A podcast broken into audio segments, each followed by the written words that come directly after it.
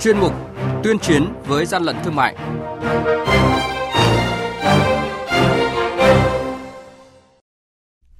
Thưa quý vị và các bạn, nhận định hàng giả nhãn hiệu, hàng xâm phạm quyền sở hữu trí tuệ các thương hiệu của Nhật Bản diễn ra phức tạp nhằm ngăn chặn hàng hóa vi phạm thương hiệu tại thị trường trong nước và bàn giải pháp để tăng cường hợp tác chống hàng giả. Ngày 28 tháng 2 vừa qua, cơ quan sáng chế Nhật Bản đã phối hợp với Tổng cục Quản lý thị trường và Bộ Khoa học và Công nghệ Việt Nam tổ chức hội thảo bảo vệ quyền sở hữu trí tuệ Việt Nam Nhật Bản. Những khuyến nghị từ hội thảo này sẽ được phản ánh trong chuyên mục tuyên chiến với gian lận thương mại hôm nay. Mời quý vị và các bạn cùng theo dõi. Hàng nhái, hàng giả, hậu quả khôn lường.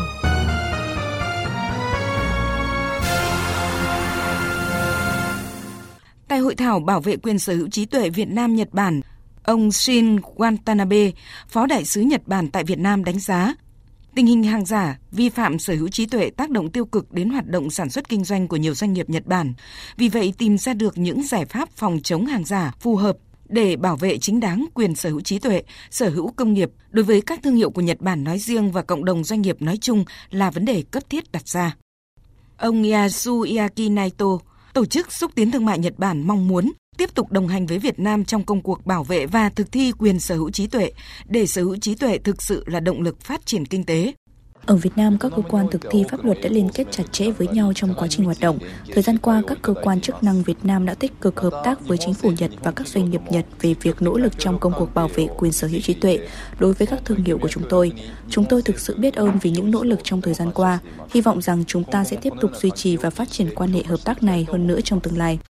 nhấn mạnh vai trò quan trọng của sở hữu trí tuệ đối với mỗi quốc gia doanh nghiệp, bà Nguyễn Như Quỳnh, tránh thanh tra Bộ Khoa học và Công nghệ cho biết, thời gian qua Bộ Khoa học và Công nghệ luôn chủ động phối hợp với các bộ ngành cơ quan trong thực thi quyền sở hữu trí tuệ và đã triển khai nhiều hoạt động bảo vệ quyền sở hữu trí tuệ cho các doanh nghiệp nói chung, doanh nghiệp Nhật Bản nói riêng.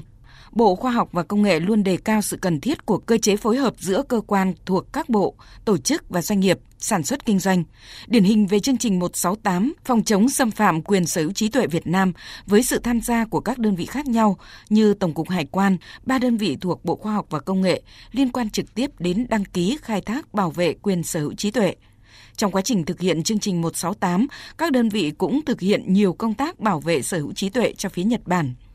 Thực tế do lợi nhuận quá lớn từ sản phẩm làm giả, đặc biệt nhiều chuyên gia thông tin Hiện nay còn xuất hiện những nhóm người chuyên đi theo các nhãn hiệu nước ngoài để quan sát, học lỏm, khiến các sản phẩm giả mạo tinh vi hơn, gây khó cho cơ quan chức năng. Mặt khác, sự phát triển như vũ bão của công nghệ Internet dẫn đến tình trạng vi phạm xuyên biên giới, gây khó khăn đối với lực lượng chức năng. Theo Tổng cục Quản lý Thị trường Bộ Công Thương, cùng với sự phát triển của kinh tế, Việt Nam ngày càng hội nhập sâu rộng với các nước trong khu vực và quốc tế. Tình trạng hàng giả, hàng xâm phạm quyền sở hữu trí tuệ, hàng không rõ nguồn gốc xuất xứ ngày càng phổ biến hơn và hình thức cũng tinh vi hơn. Đây là vấn đề nhức nhối ảnh hưởng đến quyền lợi hợp pháp của các doanh nghiệp làm ăn chân chính. Đáng chú ý, giai đoạn 2021-2023, lực lượng quản lý thị trường đã tiến hành kiểm tra xử lý hàng nghìn vụ việc liên quan đến xâm phạm sở hữu trí tuệ, sản phẩm Nhật Bản tại Việt Nam.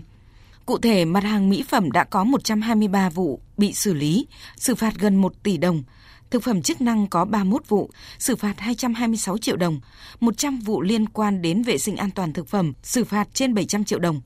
Đối với đồ điện gia dụng, mặt hàng vốn được ưa chuộng tại thị trường Nhật Bản, lực lượng quản lý thị trường phát hiện xử lý 95 vụ, xử phạt trên 1 tỷ 600 triệu đồng.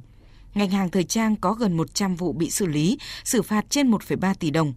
Nhiều nhất là các sản phẩm phụ tùng xe máy với hơn 600 vụ bị xử lý, xử phạt hơn 4,2 tỷ đồng. Ông Nguyễn Đức Lê, Phó Cục trưởng Cục Nghiệp vụ Tổng cục Quản lý Thị trường nhấn mạnh.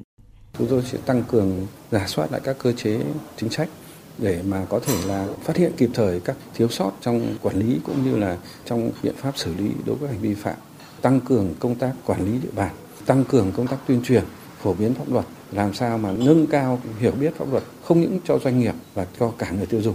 để chung tay xây dựng một thị trường lành mạnh, không có hàng giả, hàng xâm phạm quyền sở hữu tuệ.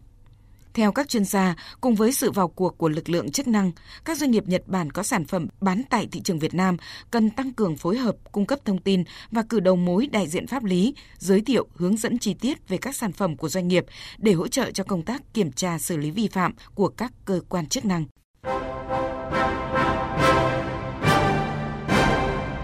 Chung tay chống hàng gian, hàng giả, bảo vệ người tiêu dùng.